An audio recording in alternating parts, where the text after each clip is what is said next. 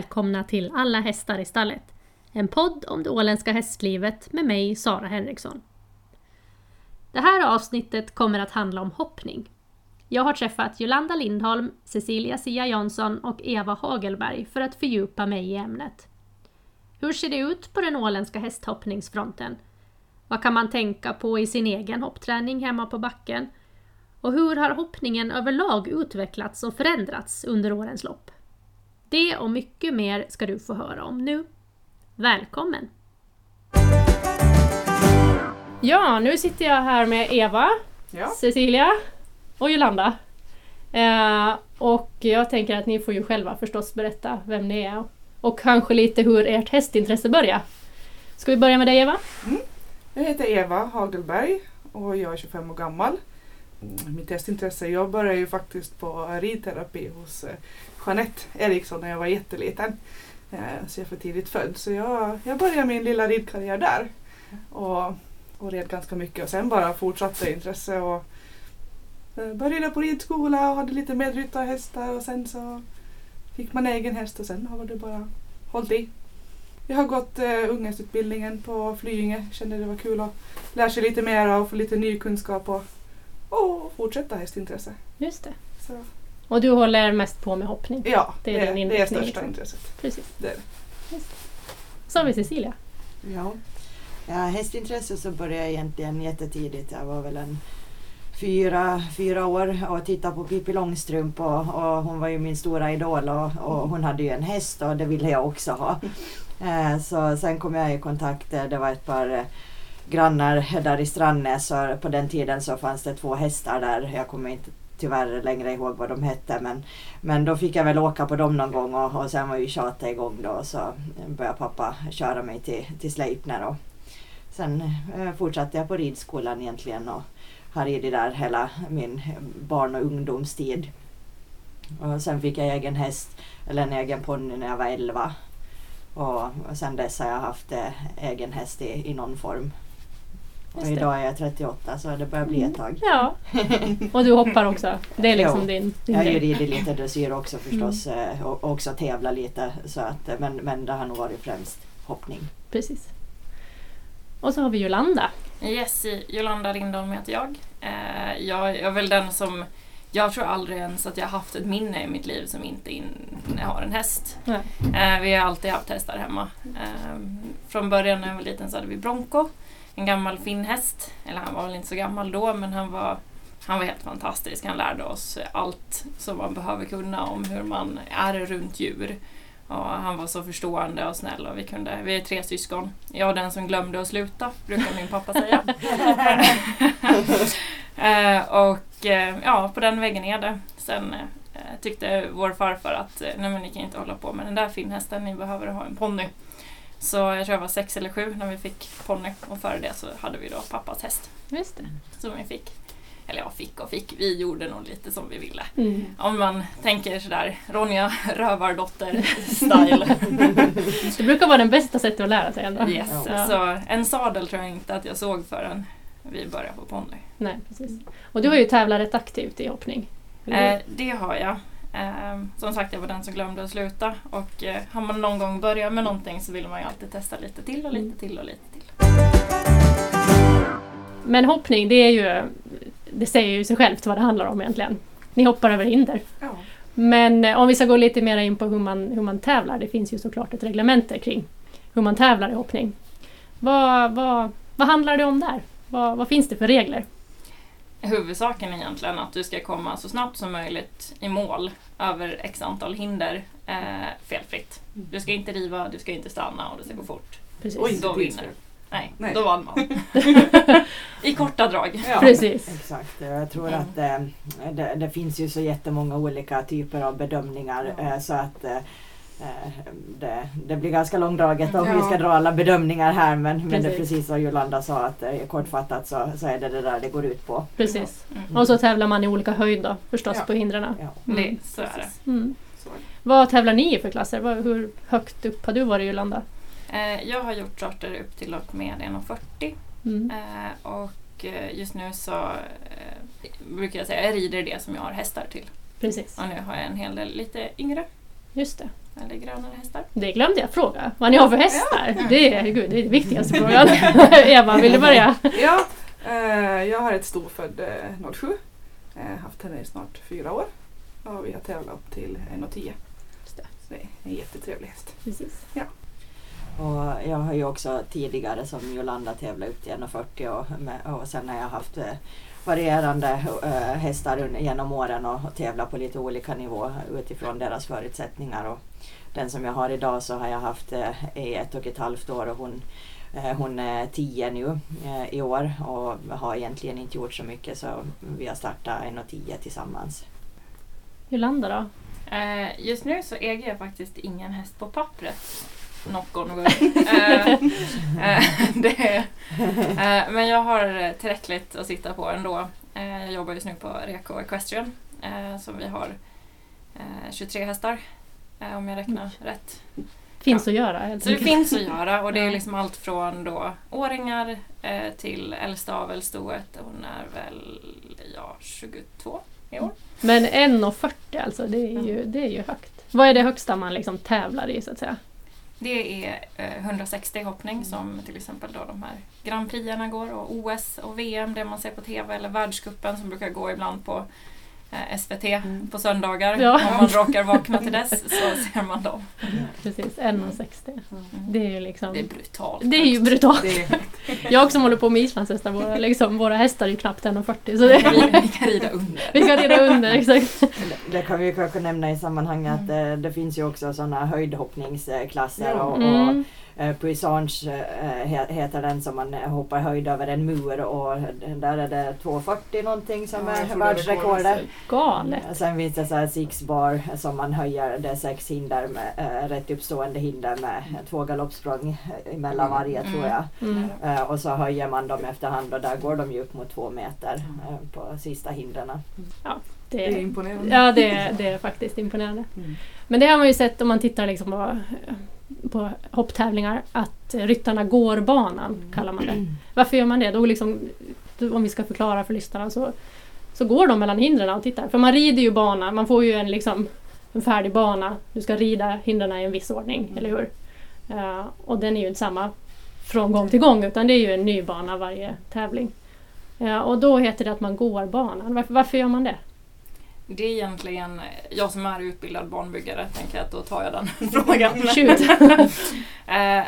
När du gör en banskiss, och banskissen är egentligen att vilka svårigheter så ska du testa ryttarna på idag. Ju lättare nivå, alltså ju lägre höjd, och ju grönare hästar, ju grönare ryttare, desto lättare bana vill man göra. Så normala avstånd som är möjligt, inte några konstiga hinder eller någonting sånt, utan bara enkelt och trevligt så alla får en trevlig och mysig upplevelse. Medan det som vi ser på tv då istället, så har man vad man brukar säga lite brokiga avstånd, vilket gör att ryttarna behöver gå banan för att se hur många meter det är mellan hindren, för då vet man då utifrån den häst man sitter på hur många språng det borde vara emellan, om du behöver gasa lite i sprången eller om du behöver bromsa lite i sprången för att kunna hoppa det hindret felfritt. Precis. Och därför behöver du då besikta banan. Just. Och se vad det är. Precis. Och det är det man stegar de här metrarna, man går så här 1 meter steg, så att man när man gör de här räknar metrarna mellan hindrarna helt enkelt. Precis. Och varför man räknar metrarna är ju för att till exempel en hästs galoppsprång är ju ungefär normalt sett 300 meter, alltså 3 meter, och då brukar man ha 300 meters tempo brukar vi säga att man ska rida i, och då vet du att då är det helt normala galoppsprång, inget konstigt alls. Den du rider på när du rider rakt fram ute i skogen, inga konstigheter, du varken gasar eller bromsar. Det är 3 meters galoppsprång. Okay. Och sen kan banbyggaren säga att haha, nu ska ni rida 450 meters tempo på den här banan. Då vet du att du behöver ha ganska mycket högre grundtempo för att klara maxtiden, men också för att få avstånden att stämma in på banan. Men om vi går mer in på det, vad tittar ni på när ni letar efter en hopphäst som ni tänker att ni ska ha som tävlingshäst? Vad är bra egenskaper?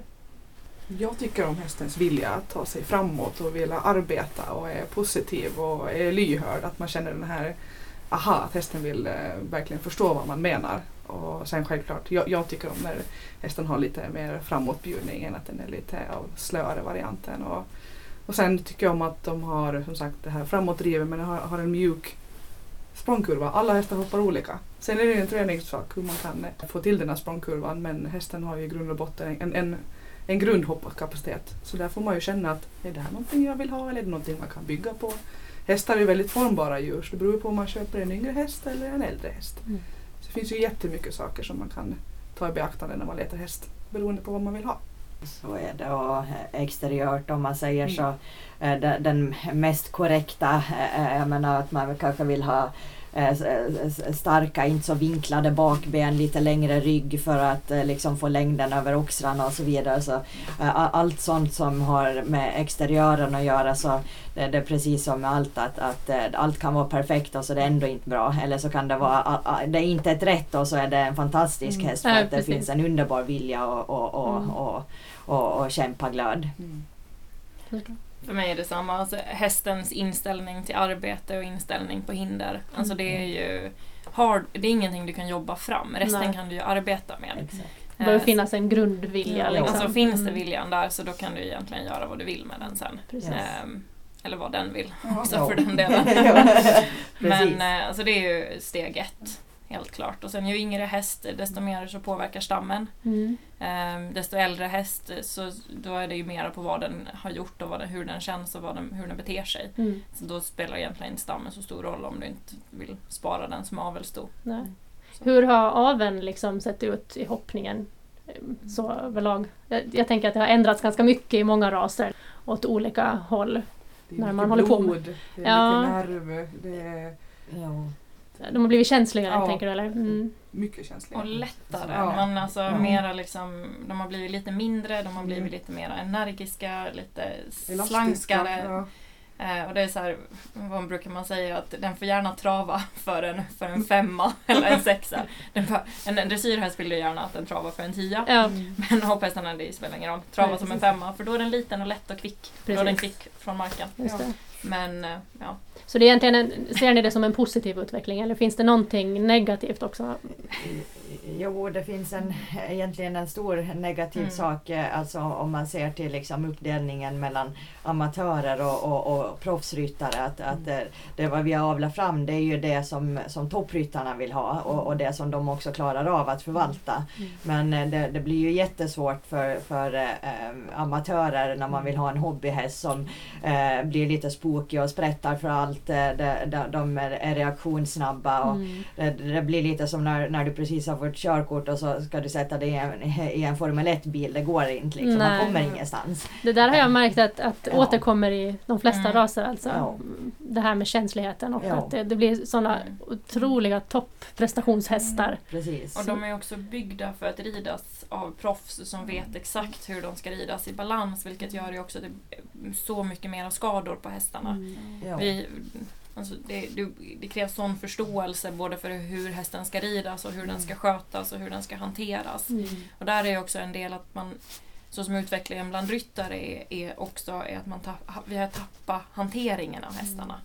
Den här grundkänslan. Alltså, hur många var ute och snodde pappas häst ur hagen och var ute och red barbacka. Det gör man inte mera idag. Nej. Känslan att liksom våga ha roligt med sin häst när man är liten. Men de hästarna finns ju inte. Nej, de ponnyerna är också bortavlade. Det finns några få kvar. Och det är ju, de kommer inte ens ut på marknaden, utan de ger man vidare från vän till vän. Vi var inne på att hålla motivationen och glädjen i hästen. Hur tänker ni annars när ni tränar era hästar? Har ni någon speciell filosofi som ni följer, eller? Alltså överlag varierad träning. Och du kan rida på så många olika sätt, på så många olika ställen. Du kan variera ditt arbete från ett lugnare pass till ett hårdare pass till viloperioder. Alla hästar är olika. Väldigt individuella. Man måste liksom lära känna vad sitter jag på, vad är det här och vad vill jag att den ska göra inom en månad, år, framtid. Att man lägger upp en plan, men sen kanske planen inte håller och då får man tillåta lite vila eller ut i skogen, latcha lite, vad som helst.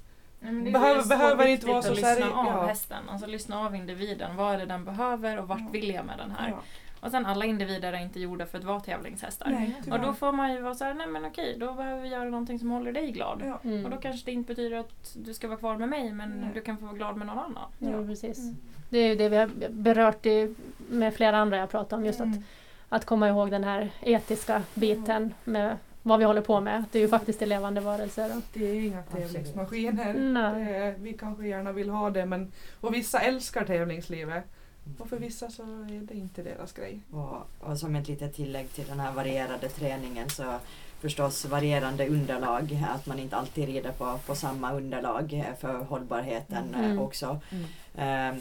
Men det kan variera allt från, som Cia säger, från underlag till var du rider det. Alltså, rid inte i ridhuset 7 dagar i veckan. Alltså man kan rida dressyr ute på en skogsväg. Du kan göra det på en åkerplätt. Du kan göra det precis var som helst. Och så märker du att din häst liksom inte tycker att det här kanske... Den bjuder inte lika bra. Den liksom ger inte det där lilla extra som den brukar. Rid ditt trimpas någon annanstans. Ja. Byt plats eller skit i trimpassa idag och gör någonting annat. Skritta ut. Ja. Mm, precis. Var flexibel helt enkelt. Ja. Mm. Och har man själv en dålig dag så... Ja, men, en dålig dag sitter inte ens på hästen. Nej. Klappa på den lite extra och ge den en morot. Ja. Putsa sadeln istället. Ja, det är bra det.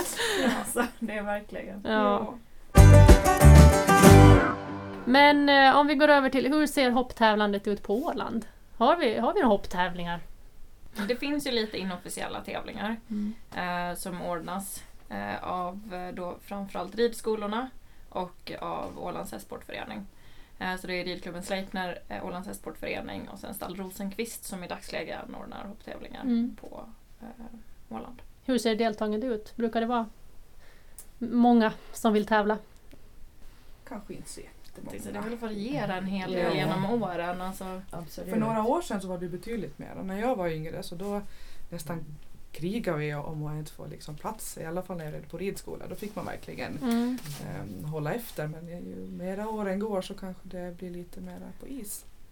Mm. Folk vill nog väldigt gärna men kanske inte kommer till start.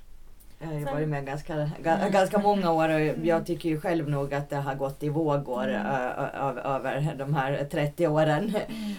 Att det är inte bara relaterat till att det har varit dåligt i fjol för att, på grund av corona eller någonting annat, utan det där är något sånt som har haft lite cykler också tidigare. Mm. Egentligen så, det är ju klart att folk rör ju på sig, de som är unga och aktiva som flyttar bort och studerar och tar hästen med, så att ibland kanske det har varit svårt att bygga upp en nivå på Åland för att folk stannar här en viss period och sen när man kommer tillbaka så kanske man börjar med familj och karriär och så är det inte alls det här satsande på att vilja hoppa högre klasser eller komma vidare. Det blir en begränsad miljö helt enkelt. Precis. Och sen krävs det ju att någon anordnar tävlingen. Det krävs väldigt mycket liksom frivillig organisation runt det hela. Och där har vi haft väldigt mycket olika eldsjälar genom åren som orkar dra lasset. Men det är ju, allt har sin tid. Ja, så är det. Och där är det... Beroende på vad det finns för underlag bland ryttare så brukar det finnas fantastiska föräldrar med som kommer och stöttar och hjälper, och de fixar fikat och de bygger fram och de bygger bort och de sitter som domarsekreterare och de, liksom, de gör lite allt. Och ni behövs. Ja, så är det. Ju fler sådana som viftar och säger att hej, jag finns som hjälp, så desto lättare blir det anordna tävlingar. Det är ju otroligt mycket ideella krafter som behövs, mer än vad man kanske tror. Men hur står sig Åland liksom gentemot Sverige och Finland? Och det kanske är svårt att avgöra, men... Alltså ser man till antalet hästar i förhållande till liksom befolkning här eller utövande hobbyryttare eller liksom all hästsport så är det nog ganska mycket här. Men sen är det ju som vi var inne på med nivån så går ju inte alls att jämföra. Utan det är ju att jämföra med motsvarande klubbnivåer i Sverige och Finland. Precis. Ja. Mm. En annan sak som jag har tänkt på med hoppning, eller också kanske dressyr, och nu känner jag att jag är jättenovis här för att jag inte är hoppryttare själv, men det är ofta män i de högre klasserna. Stämmer det fortfarande, eller är det en sån gammal myt? Börjar det bli mera 50-50? Och varför är det liksom? Varför är det de som tar sig? Det är nog ganska mycket män kvar. Det kommer in mer och mer kvinnor. Mm. Det som var en grej förut var egentligen hur man räknar världscuppoängen. Så spelar väldigt stor roll till, för ju högre upp du är på världscuprankingen så desto fler tävlingar får du möjlighet att rida på. Och om du får rida på de större tävlingarna då får du också mer världscuppoäng. Mm. Vilket gör att du hamnar högre upp på rankingen och då får du också rida ännu mer större tävlingar. Så allt går hand i hand liksom. Och kvinnor har ju ibland för sig att få barn. Och då så, det var egentligen när Meredith Michael Spearman fick barn som hon flaggade för det här. För efter att hon fick barn och överklaga till FEI så frös man inte poängen. Vilket gjorde att då tappar du dina poäng under tiden som du var mammaledig. Och då rasade du ganska snabbt väldigt långt ner på rankingen. Och sen... och därmed all motivation. Ja, för då måste du ju börja om. Ja. För tappar du rankingpoäng, då tappar du sponsorer, du tappar dina hästar. Du måste börja om helt från början och bygga upp igen. Medan efter hennes fight med FI så har man börjat frysa poängen. Men de fryser dem bara en månad. Vilket gör att du har 2 veckor före födsel och 2 veckor efter födsel. Och sen ska du vara där igen. Och det är ju inte. Och där är det en handfull kvinnor som lyckas med det. För att de prioriterar det. Ja, men det var en ganska bra förklaring, Jolanda, för det ser ut som det gör. Men det är ju ganska sorgligt egentligen att det ska vara så. Det är det, men de jobbar på att få det bättre. Det finns de här få som fortfarande fightas för att få det mer jämställt. Det gillar vi. Ja, vad bra. Vi hoppas på det. Hur tycker ni att stämningen är så här mellan hoppryttare på Åland? Finns det liksom ett gott samarbete? Stöttar man varandra eller ser man snett på varandra? Eller hur? Det kanske är svårt för er, bara 3, att säga överlag. Men hur känner ni? Är det en god stämning bland hoppryttarna på Åland? Det blir tyst. Ja, tyst. Alltså, jag tror att det där är vi kanske lite dåliga att prata med varandra.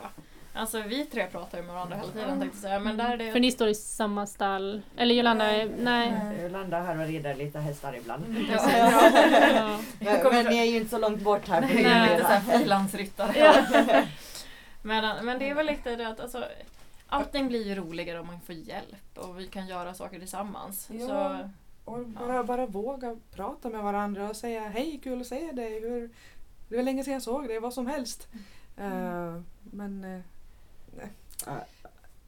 Det känns som att folk vill lite göra sin grej, men sen ser man ju ändå att de får heja när man gör, så man ser ju att folk blir väldigt glada. Så att jag uppmuntrar verkligen folk att våga hälsa på varandra och stötta varandra och prata med varandra. Vi är väldigt få som håller på med den här sporten ändå. Vi ska ta hand om varandra och tycka att det här är kul och verkligen stötta varandra. Det betyder nog jättemycket. Ja. Men har ni något liksom konkret tips till de som tränar? Jag tänker ni ändå håller på länge med hoppning och är liksom erfarna. Har ni något tips till de som kämpar på där hemma och tänker, kanske har en dröm om att liksom börja tävla eller gå upp och tävla en högre nivå, eller vad ska man fokusera på när det kanske en dag bara känns jobbigt? Gör det enkelt. Gör det så enkelt du kan och så fort du fått igenom fast bara en halvhalt eller en halt så var glad. Nej men gör det enkelt. Alltså gör det enkelt och sen fråga om du får rida med någon, även om du kanske inte vill ha hjälp av någon, men fråga bara om du kan få rida tillsammans med någon. Vilket gör att då slappnar man kanske lite mer av och så kör man på med sitt igen. Precis. Och en av grunderna till hoppning så är ju egentligen att få en känsla för en bra grundgalopp och en bra rytm. Det är lite nyckeln till banhoppning och sen till vidareutbildning av hästen. Och där finns det ju, alltså du kan ha en bom på marken som du övar att rida på i galopp liksom, och lära dig avståndsbedömning och lära dig känna olika galoppsprångslängder och så vidare. Att det behövs egentligen inte mer än en bom för att lägga grunden till hoppning. Och sen framförallt också att hoppa hellre ofta och små hinder än att liksom hoppa sällan och jättestort. Och där är det som inte funkar på ett litet hinder så kommer garanterat inte att funka på ett större heller. Men sen är det klart att ju högre upp man kommer så är det klart att både hästarna och ryttarna behöver vänja sig vid nya höjder. Mm. Så att man, till den delen ska man inte underskatta det heller. Mm. Men om man ser till grundträningen så litet och enkelt och hitta en bra grundrytm att utgå ifrån. Mm. Men jag håller helt med dig där, och det beror lite på vad man är. Och är man i det stadiet att man håller på att lära sig att hoppa och är i det stadiet eller om man vill komma vidare, allt handlar egentligen om samma sak. Man ska ha egen balans och sen ha den här finkänslan. Hästen ska gå fram för din skänkel och hästen ska komma tillbaka för din tygel. Det är väldigt basic. Mm. Och sen egentligen har man en bra galopp så kan du komma på vilka hinder som helst. Finns det några fördomar om hoppryttare? Jag är ju inte själv hoppryttare så jag blev fundera om jag hade någon fördom, men jag kunde inte komma på någon. Men finns det något sådant som ni har fått höra? Ja, alltså jag har ju hört det, men jag vet inte om jag håller med om det. Men jag har ju hört ofta att hoppryttare är slarvigare än vad dressyrryttare. Kanske rent putsa på utrustning och lite putsa på hästen och sådär. Men sen är jag ändå så här att men måste hästen vara jättekinande? Måste utrustningen vara perfekt? Handlar det inte om hur vi vårdar våra hästar och tar hand om dem på bästa möjliga sätt, tänker jag. Mm. Så är det ju. Och kanske om man ser mera tillbaka i tiden så kanske det var större skillnad mellan hoppryttare och dressyrryttare i hur man liksom tränar hästen och red på marken helt enkelt, dressyrarbete. Men nu börjar det gå mer och mer ihop, just för att det här som vi var inne på med de här extremt tekniska banorna som kräver den här lyhördheten, så att hoppryttarna idag är ju otroligt skickliga dressyrryttare också. Men fördomar om hoppryttare, jag tänker så här, börjar fundera på vad man själv har hört. Det är väl lite så här, men hoppryttarna, de vill mest bara rida fort. Men jag tänker så här, det vill vi ju. Ja, vi kan säga att vi bekräftar några och vi förkastar några här nu då. Vi ska börja avsluta, men jag tänkte höra om ni har något sådär superfavorithästminne som ni vill dela med er av. Jag kommer ihåg min första riktiga häst, Ra. Och när jag började vara i Sverige och tävla, det var ju en himla kul upplevelse i sig. Och så lyckades vi vinna en tävling. Det var stort för mig då. Jag kanske var, 13-14 år gammal. Mm. Men det var roligt och fick rida det där varvet. Fast det bara var 95 centimeter så var det roligaste jag hade gjort. Och hästen var så glad. Oj, alltså jag är jättesvårt att plocka ut bara ett. Det beror precis, går man på ett tävlingsminne eller på hästminne. Det är klart att när man får sin första ponny, det är ju liksom obeskrivligt. Alltså det som man har tjatat om då hela livet vid det skedet. Så om man går på hästminne så tror jag nog att det är det när man fick sin första ponny, silver. Jolanda då, har du någon minne? Ja, alltså jag sitter här också och funderar fram och tillbaks vad... Ja, men en av de här, alltså riktigt, alltså, som sitter kvar på hornhinnan och i själen, tänkte jag säga. Men det var typ den här tiden på året. Jag var kanske 12. Det var runt midnatt och det var fullmåne, så det var liksom som att fullmånen var verkligen som strålkastare. Så jag smög ut med min syster och så tränsade vi den största hästen vi hade i stallet. Den var så pass lång så vi fick plats båda två barbackar på den. Och så får vi ut och red upp till kapellet. Och du vet när snön bara så knarrar under hovarna. Och det är helt, alltså det var helt plittplatt överallt. Och det var tyst, ingenting hördes förutom knarrandet av hennes hovar. Det är någonting jag aldrig glömmer. Det var så underbart. Du nämnde Ronja Rövardotter där i början. Det var verkligen en sån bild du målade upp. Jo. Det spelar ingen roll hur många gånger man vinner en klass eller hur höga hinder man hoppar, men det är ju kärleken till hästarna som gör att vi håller på med det här. Ja, så är det. Superfint avslut. Tusen tack för att jag har fått prata med er och lycka till med allt ni tar er för.